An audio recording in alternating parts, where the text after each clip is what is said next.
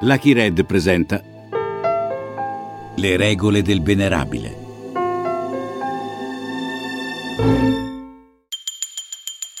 La storia del tutto autentica, tranne le parti in cui è menzognera, di Licio Gelli, il capo della loggia P2, un podcast Lucky Red con Francesco Montanari.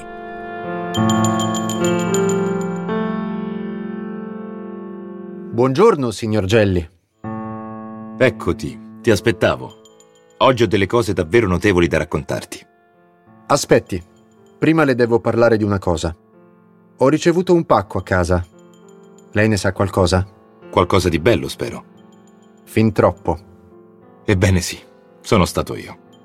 Ho tanti amici anche qui a Ginevra. Mi dispiaceva vedere un ragazzo con il tuo talento farsi in quattro per così pochi soldi. Non ti sarai offeso, spero. 20.000 franchi. Se qui qualcuno venisse a saperlo. Ma come dovrebbe fare a saperlo? Vedi altre persone qui oltre te e me. E poi ormai tu sai tutto. E quello che sto per raccontarti esige che io mi possa fidare di te. Altrimenti uno potrebbe pensare che tu stia qui ad ascoltare questo povero vecchio per conto di un magistrato o di qualche poliziotto. E per quanto io sia innocente, c'è sempre modo di ritorcere questa o quella parola contro un uomo in buona fede. No, assolutamente no. Non sono una spia, però lei mi mette in difficoltà. Ascoltami. I soldi sono fatti per essere spesi. Sai chi lo sapeva meglio di tutti? I marsigliesi.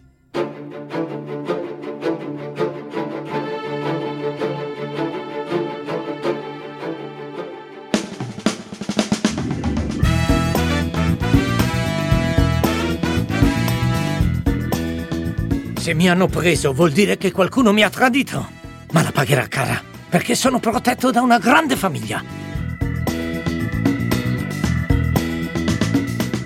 Albert Bergamelli, il capo dei marsigliesi. Lui sì che sapeva vivere. Era un vero gangster, di quelli non solo cattivi, ma anche dotati di un certo stile. Un criminale come non ne fanno più. La vita di Albert e dei suoi soci era di conseguenza proprio quella che ti aspetteresti.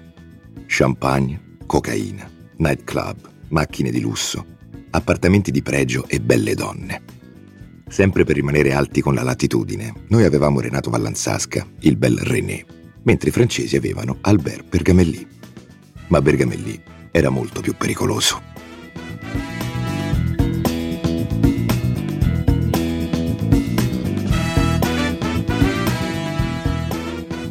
La sua specialità era il sequestro di persona, un'arte che esercitava in modo raffinato.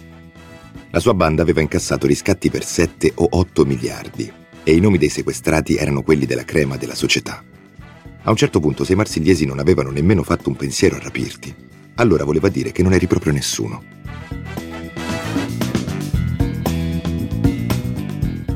Ho detto che gli piacevano le belle donne e lo confermo, anche se la compagna ufficiale di Bergamelli, quella da cui il gangster tornava dopo le notti di festa, era una salernitana scura scura.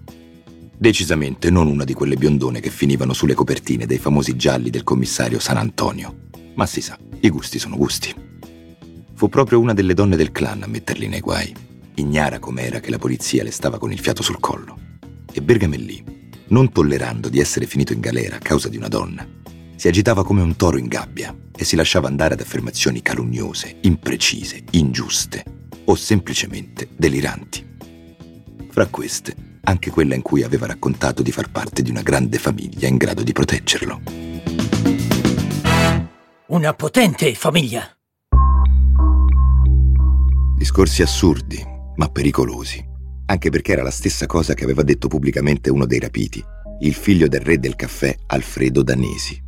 Vuoi sapere a quanto ammontava il riscatto pagato per la sua liberazione? 800 milioni. Danesi lo avevano tenuto per tre settimane in un bugigattolo di due metri per due, incatenato e imbavagliato. Ai marsigliesi piaceva il lusso, ma per loro, non certo per i sequestrati. La prego, solo una battuta, dottor Danesi. Volete sapere chi mi ha sequestrato davvero? Ve lo dico io, chi mi ha sequestrato. Un'organizzazione che può contare su fonti di informazione capillari e su protezioni di altissimo livello.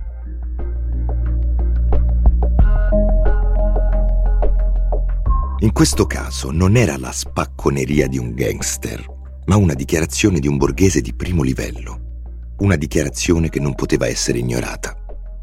Troppe persone che contano avevano letto quelle parole e avevano pensato, aspetta un momento, non vorrà mica dire che una cosa del genere potrebbe succedere anche a mio figlio, o peggio, a mia figlia. Tutto questo accadde anche perché il clan aveva puntato in alto, troppo in alto. In marzo avevano sequestrato Gianni Bulgari, l'erede di una delle più famose gioiellerie del mondo. Povero Gianni.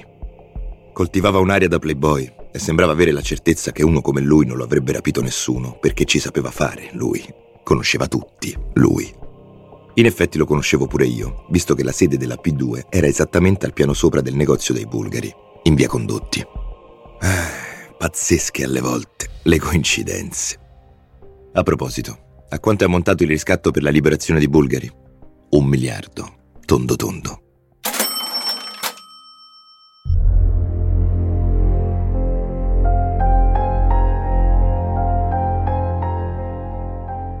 Il fatto è questo. In quel momento in Italia il popolino era terrorizzato dagli attentati e c'era da capirlo. Non poteva mai sapere come andava a finire quando usciva di casa.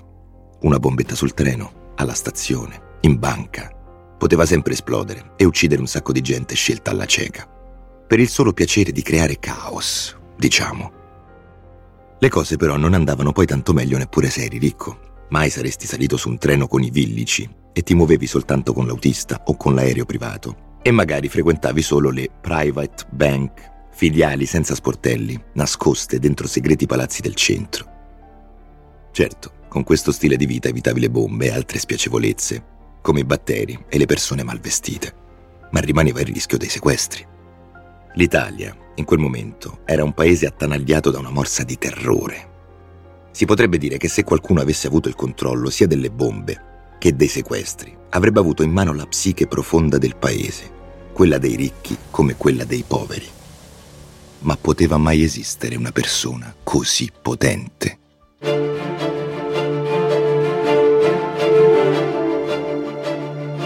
Di certo i sequestri non si fermavano più.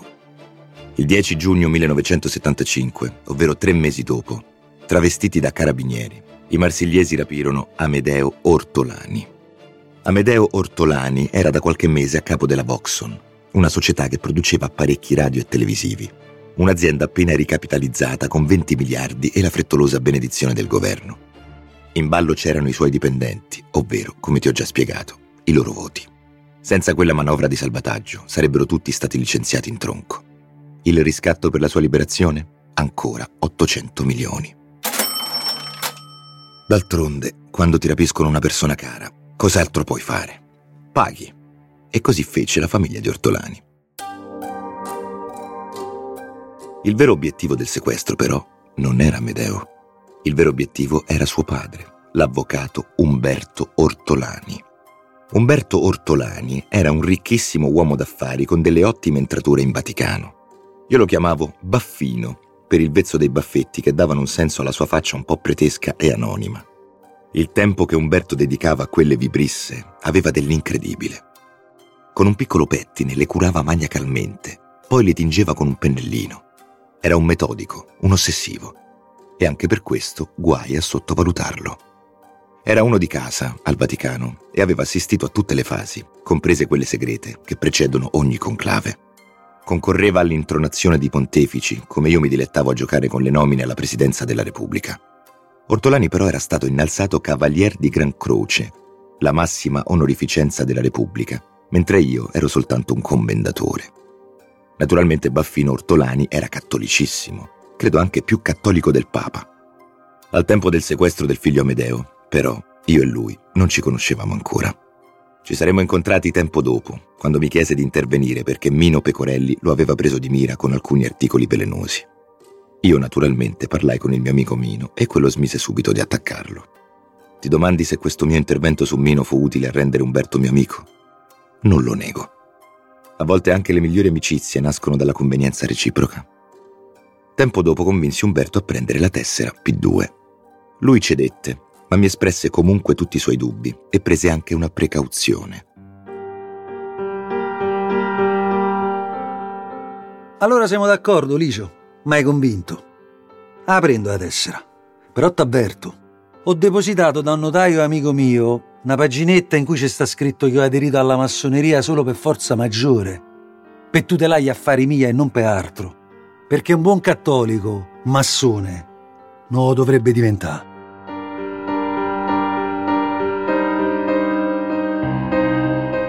Ma tornando al sequestro di Amedeo, anche Umberto si era accorto che qualcosa non andava, perché Bergamelli conosceva benissimo gli asset della famiglia Ortolani. Ah, così tuo padre non avrebbe i soldi per il riscatto, eh? Allora mi vuoi fare proprio incazzare? Ah, Tagel! Tuo padre è ricchissimo, Amedeo. A Nizza lo sanno tutti che è pieno di soldi. Ah, ah, ah, Quando parlava di Nizza, Bergamelli si riferiva al Casino Rule, uno dei più belli del mondo. Difficile che tu possa anche solo immaginare cos'era il Casino Rule, e anzi, la Costa Azzurra, ai bei tempi.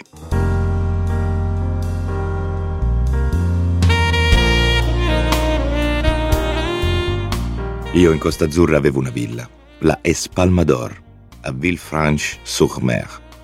A Cap Ferrat, invece, c'era la villa di Liuba, la bellissima moglie di Andrea Rizzoli, una che aveva più gioielli di Liz Taylor. Da casa mia bastava fare due passi per arrivare, annusando il profumo della Bougainville, alla Moresque, la dimora di William Somerset Maugham. E guardando oltre la rada potevi vedere la magione dei Rothschild. Eh, questo era il mondo della Costa Azzurra a quei tempi. E quando scendeva la sera, una delle attrazioni era proprio il Casino Rull. Les jets sont faits.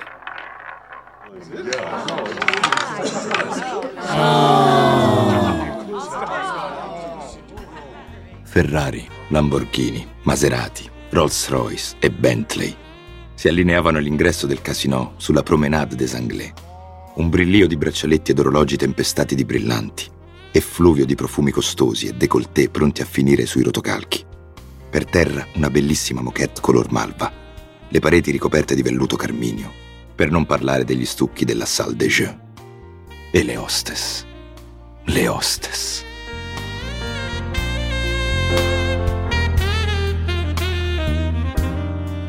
Benvenuti al Gran Casino Gull, signori. Prego, accomodatevi. Dovevano essere alte almeno 1,70 m, altrimenti non le assumevano. Tutti questi effetti speciali erano destinati a stupire soprattutto quella piccola e media borghesia che veniva apposta dall'Italia per provare il brivido del fare una cosa da ricchi. Li riconoscevi subito. Si aggiravano per i saloni a disagio come dei mendicanti nel tempio e entro un paio d'ore al massimo finivano regolarmente per farsi alleggerire dei sudati risparmi. Poi c'erano i giocatori veri, i miliardari con il vizio. La mia amica Liuba e suo marito, Andrea Rizzoli, erede di Angelo, Là dentro ci passavano intere nottate. Liuba diceva sempre che il gioco d'azzardo era più appagante del sesso. Non so se Andrea concordasse, ma credo di sì. Il 9, Andrea. Puntiamo sul 9. Non esce da non so più quanto tempo. Sento che è il momento.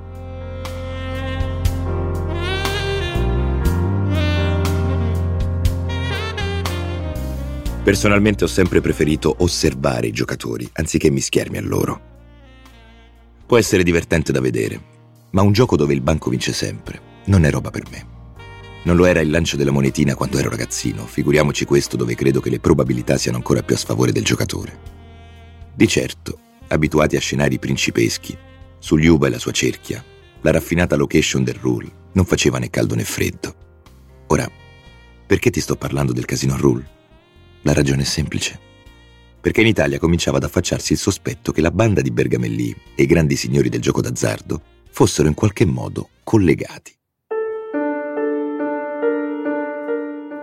Insomma, che ci fosse un enorme giro di riciclaggio di denaro sporco, in cui i soldi dei sequestri fatti in Italia venivano ripuliti in Francia attraverso il casino e poi messi al sicuro in banche svizzere e inglesi. A Roma c'era un magistrato integerrimo che si era messo in testa questa idea e non la voleva proprio mollare.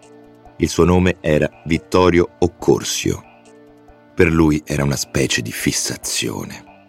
Aveva unito i puntini con un tratto di penna e ogni giorno che passava faceva qualche progresso. Tre volte Occorsio andò a Zurigo, cercando conferme alla sua teoria. cercando di infrangere il segreto bancario più rigidamente custodito del mondo. Io me ne stavo in disparte, tranquillo, tanto più che, come tutti sanno, non avevo nessunissimo interesse in quei settori. Anche se so bene che ai giornalisti piace ficcare il naso in queste storie.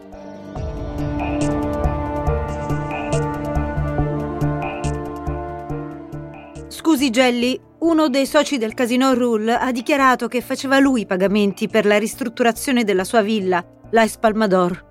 Può confermare o smentire questa notizia? Beh, sì. E allora?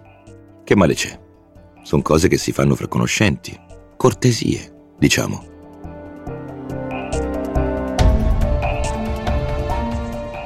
Poi però scoppiò veramente una bomba. La polizia arrestò l'avvocato di Albert Bergamelli con l'accusa di riciclare anche lui il denaro dei sequestri. Qual è il problema? Che io quell'avvocato lo conoscevo bene.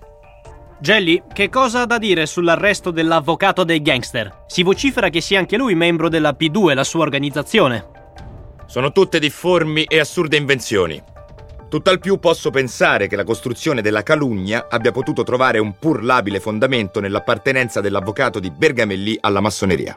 Sì, ma lei questo avvocato lo conosce bene. Personalmente l'ho incontrato non più di tre volte per motivi strettamente istituzionali e d'altra parte deve essere ben chiaro che la massoneria non può rispondere dell'operato di ogni singolo aderente, così come accade in qualsiasi organizzazione politica o religiosa.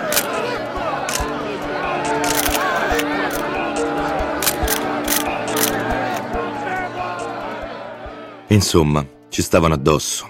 Ci accusavano di cose su cui non avevamo alcuna responsabilità. Stava diventando una specie di moda. Già i miei nemici all'interno della massoneria mi accusavano di coltivare brutte amicizie a destra. Ci mancava soltanto che il mio nome e quello della loggia venissero associati ai sequestri di persona e al riciclaggio di denaro sporco. Niente da dire. L'idea di riciclare il frutto dei sequestri usando i casinò sembrava affascinante e altamente remunerativa. Ma che prove avevano per accusarmi di essere coinvolto in prima persona? Se, caro amico, sei qua per riferire ai magistrati, te lo ripeto, nessuna prova. Eccellenza, come le ho già detto. Ma certo, sto scherzando, caro il mio Ceresa. Lo so che tu sei un bravo e onesto sulmonese. Le accuse comunque altri me le fecero e come. Per fortuna, un po' di tempo prima, ero riuscito a guadagnarmi della riconoscenza a livello istituzionale, sia a Roma che al di là dell'Atlantico, a Washington, là dove abitavano quelli che contavano davvero. Adesso si trattava di riscattare questa riconoscenza, di trasformarla in rispettabilità. Questa riconoscenza deriva dal caso di Joseph Saal, che a quel tempo era l'ambasciatore ungherese in Italia. Joseph era già stato a Parigi e a Pechino, ma era a Roma che aveva lasciato il cuore. C'erano diversi segnali che Joseph potesse fare il grande passo, lasciare il suo paese. E questo sarebbe stato un successo per lo schieramento democratico occidentale. Sarebbe stata la prova che si stava meglio da questa parte della cortina di ferro. Certo, per un uomo che occupava il ruolo di Joseph, con i parenti ancora in Ungheria e tutta una serie di vantaggi e di lussi che l'ungherese medio in patria non si sognava neanche, disertare non era una scelta facile. Come l'asino di Buridano, che incerto se mangiare la cipolla o la carota rischiava di morire di fame, così Sal si trovava davanti al guado, ma non si decideva mai a fare il salto. Noi della loggia eravamo al corrente delle intenzioni di Sal, grazie a un mio informatore rumeno, e attendevamo il momento giusto. E quel momento arrivò un giorno che l'ambasciatore viaggiava sull'autostrada del sole.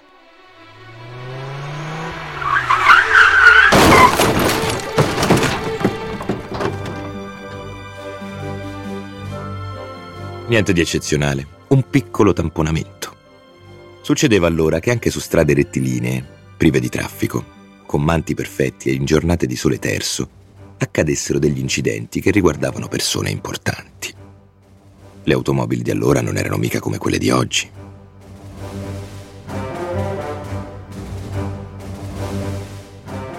In questo caso fortunatamente non si trattò di nulla di grave.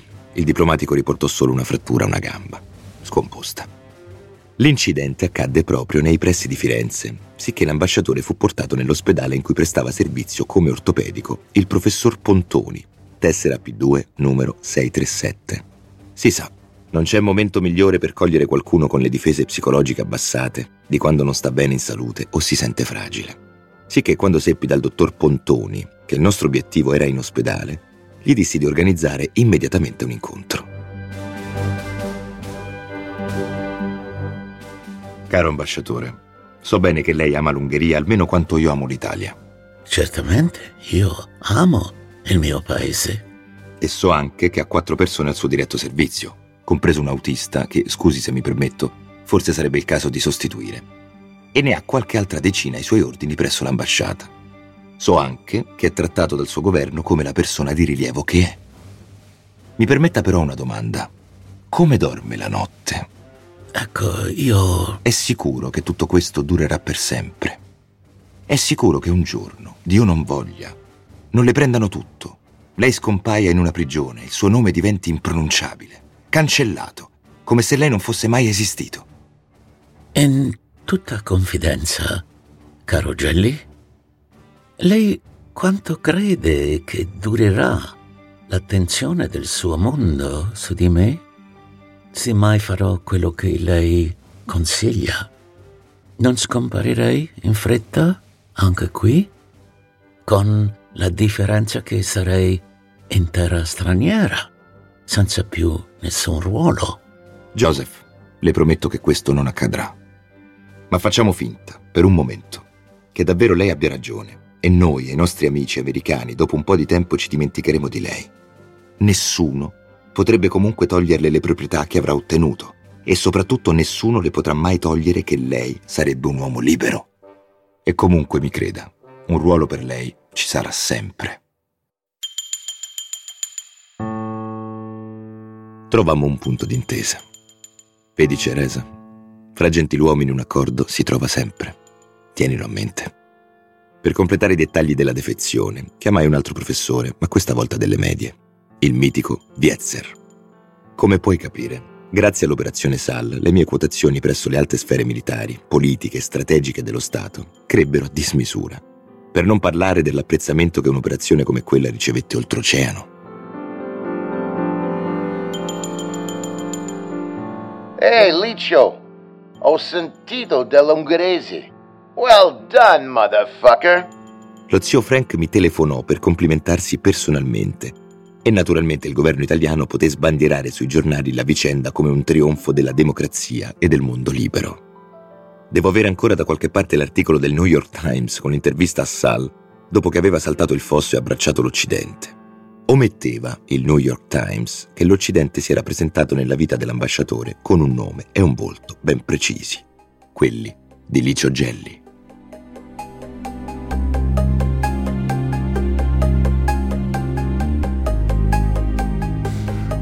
Ora quindi avevo qualche amico in più di prima, ma questo non toglieva il fatto che ero nel mirino della magistratura e i vertici della massoneria erano di nuovo in rivolta, pronti a cogliere quell'opportunità che avevano miseramente fallito durante il mio scontro di vertice con Salvini.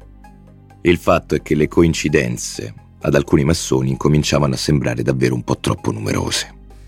I confratelli esigevano risposte, avanzavano dubbi, tratteggiavano nell'aria teoremi di una massoneria usata impropriamente per tirare le fila di tutto quello che non andava in Italia in quel momento storico. Insomma, l'ombra del poeta era diventata un po' troppo grande e minacciosa. Bisognava riportarla a dimensioni più apollinee, ridurla a qualcosa che fosse più facile da sopportare per gli invidiosi. Il problema è che l'affastellarsi delle coincidenze nel presente faceva tornare fuori vecchi dubbi mai sopiti sul passato. Ed eccoci quindi, meglio tardi che mai, alla regola di oggi. Ricordati dei vecchi nemici. E così feci. Mi misi in macchina e andai a Pistoia, da cui mancavo da parecchio tempo. Dovevo assolutamente incontrare gli ex partigiani di Pistoia, quelli che nel 1944, qualcosa come 32 anni prima, mi avevano scritto quell'attestato di benemerenza senza il quale, finita la guerra, non avrei mai potuto rimettermi in sella. Nel frattempo il loro capo era diventato sindaco di Pistoia e deputato del PC per tre legislature. Insomma, un pezzo grosso locale. Le facce che fecero il sindaco e i suoi amici quando mi videro comparire al solito bar, come se non fossero passati 40 anni, ma 40 minuti. Andai subito al sodo. Un altro attestato. A che ti serve? Devo dissipare i sospetti intorno alla mia persona. I sospetti che sei un gran figlio di puttana, quelli non sono sospetti. sono una certezza. I sospetti che tirerei le fila dell'anonima sequestri, che riciclerei denaro sporco e che sarei il capo dei neofascisti. Beh, sai, ti dico, Liscio, noi sappiamo chi sei davvero.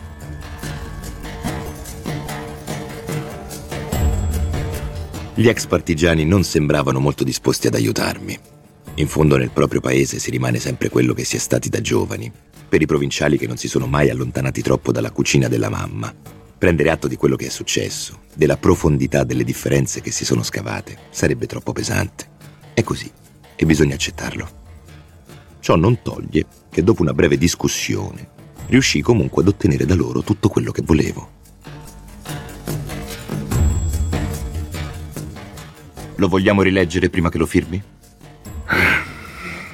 Quale ex presidente del Comitato di Liberazione di Pistoia Attesto che il signor Gelli Licio, pur facendo parte della Repubblica di Salò, ha collaborato in azioni partigiane, fra le quali la liberazione di 40 detenuti politici dalle ville Sbertoli. Salvo altre possibili informazioni, a me non risulta che si sia macchiato di delitti politici. Tieni e vedi di non farti più vedere.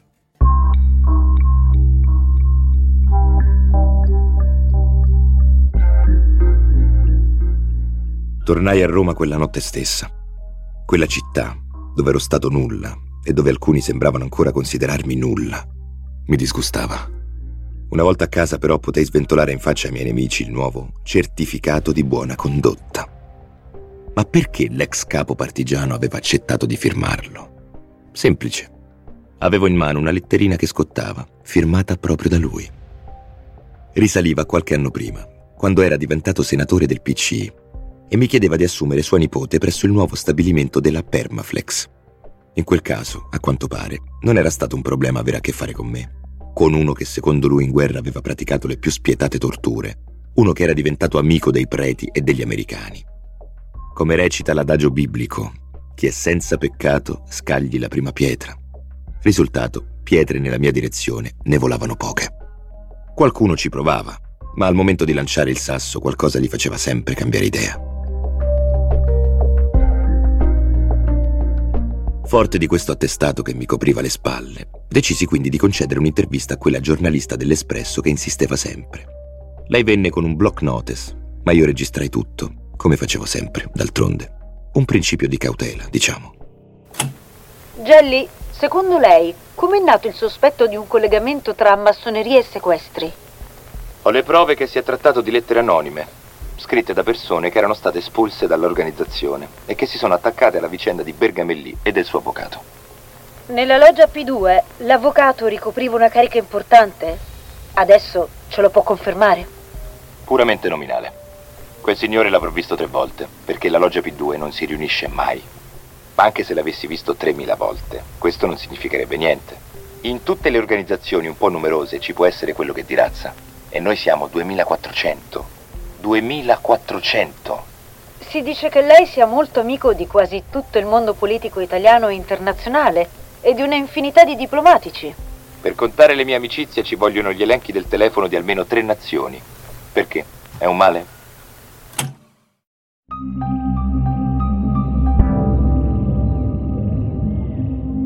L'intervista uscì nel numero dell'Espresso in edicola la settimana del 10 luglio del 1976. L'avevo dedicata ai comunisti che mi denigravano dalle pagine dei loro giornali. Non avrebbe però fermato il giudice Vittorio Corsio, che non aveva mai smesso di indagare sugli intrecci tra fascisti, sequestri di persona e riciclaggio.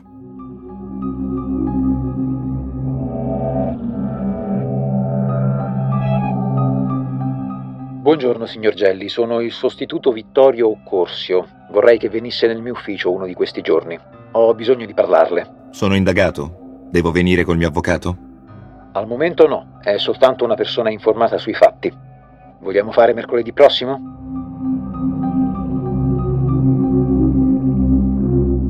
Avevamo appuntamento la seconda metà di luglio, ma poi sopravvenne un inconveniente. Il giorno prima del nostro appuntamento, Vittorio Corsio fu freddato sotto casa sua da una sventagliata di mitra Ingram. Qualche tempo prima dell'attentato, così mi è stato riferito, Occorsio aveva incontrato un suo amico giornalista. Durante l'incontro aveva estratto dalla borsa di cuoio un opuscolo in spagnolo e aveva mostrato una sottolineatura sull'ultima pagina. Il dépliant parlava dell'OMPAM, l'Organizzazione Mondiale per l'Assistenza Massonica. Era un progettino a cui stavo lavorando in Sud America, che mirava a federare tutte le massonerie del mondo. In quel periodo, grazie al mio interessamento, l'OMPAM si stava dotando di una prestigiosa sede romana, il cui costo sarebbe stato di circa 8 milioni di dollari. Secondo Occorsio, quegli 8 milioni di dollari corrispondevano esattamente ai riscatti messi insieme dai marsigliesi con i loro sequestri. Solo l'ennesima coincidenza? Ma certo che era una coincidenza. Anzi, ancora una volta, fantasie, vere e proprie farneticazioni. Ma era comunque il caso di cambiare aria. Non si sa mai.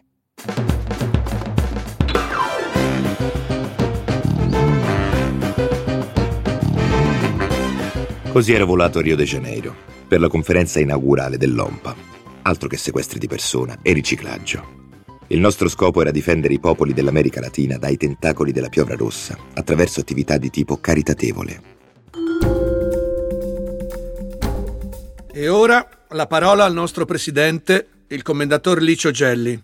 Prego, commendatore. Grazie, caro. So che siete persone concrete, perciò verrò subito al sodo. Eu sei que vocês são pessoas concretas. Então vou direto ao ponto. Tutte le popolazioni dell'America Latina, anche se indipendenti, si trovano ancora oggi, lo dobbiamo, nostro malgrado, ammettere, in uno stato di ansiosa aspettativa che le rende facili prede delle ideologie marxiste, per il cui sviluppo rappresentano il più fertile dei terreni. Todos os povos da América Latina, ainda que independentes, encontram-se ainda hoje. Ma una risposta c'è, e la risposta è la massoneria. Perché la massoneria aborre il comunismo come ripugnante alla sua concezione della dignità della personalità individuale, distruttivo dei diritti fondamentali che sono la divina eredità di tutti gli uomini e nemico della dottrina massonica fondamentale della fede di Dio. Inimigo da doutrina maçónica fundamental da fé de Deus. La massoneria è libertà.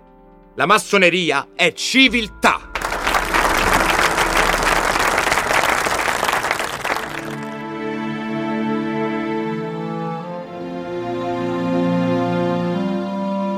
Io, Edouard, non te l'ho mai chiesto perché così a pelle mi sei sempre sembrato una persona per bene. Ma cosa ne pensi dei comunisti? Cosa vuole che ne pensi? Tutto il male possibile. Vedi, ho un buon istinto. E ora, se non ti dispiace. È stanco, lo so. Buonanotte, signor Gelli. Ascolta tutte le puntate della serie in esclusiva su Amazon Music.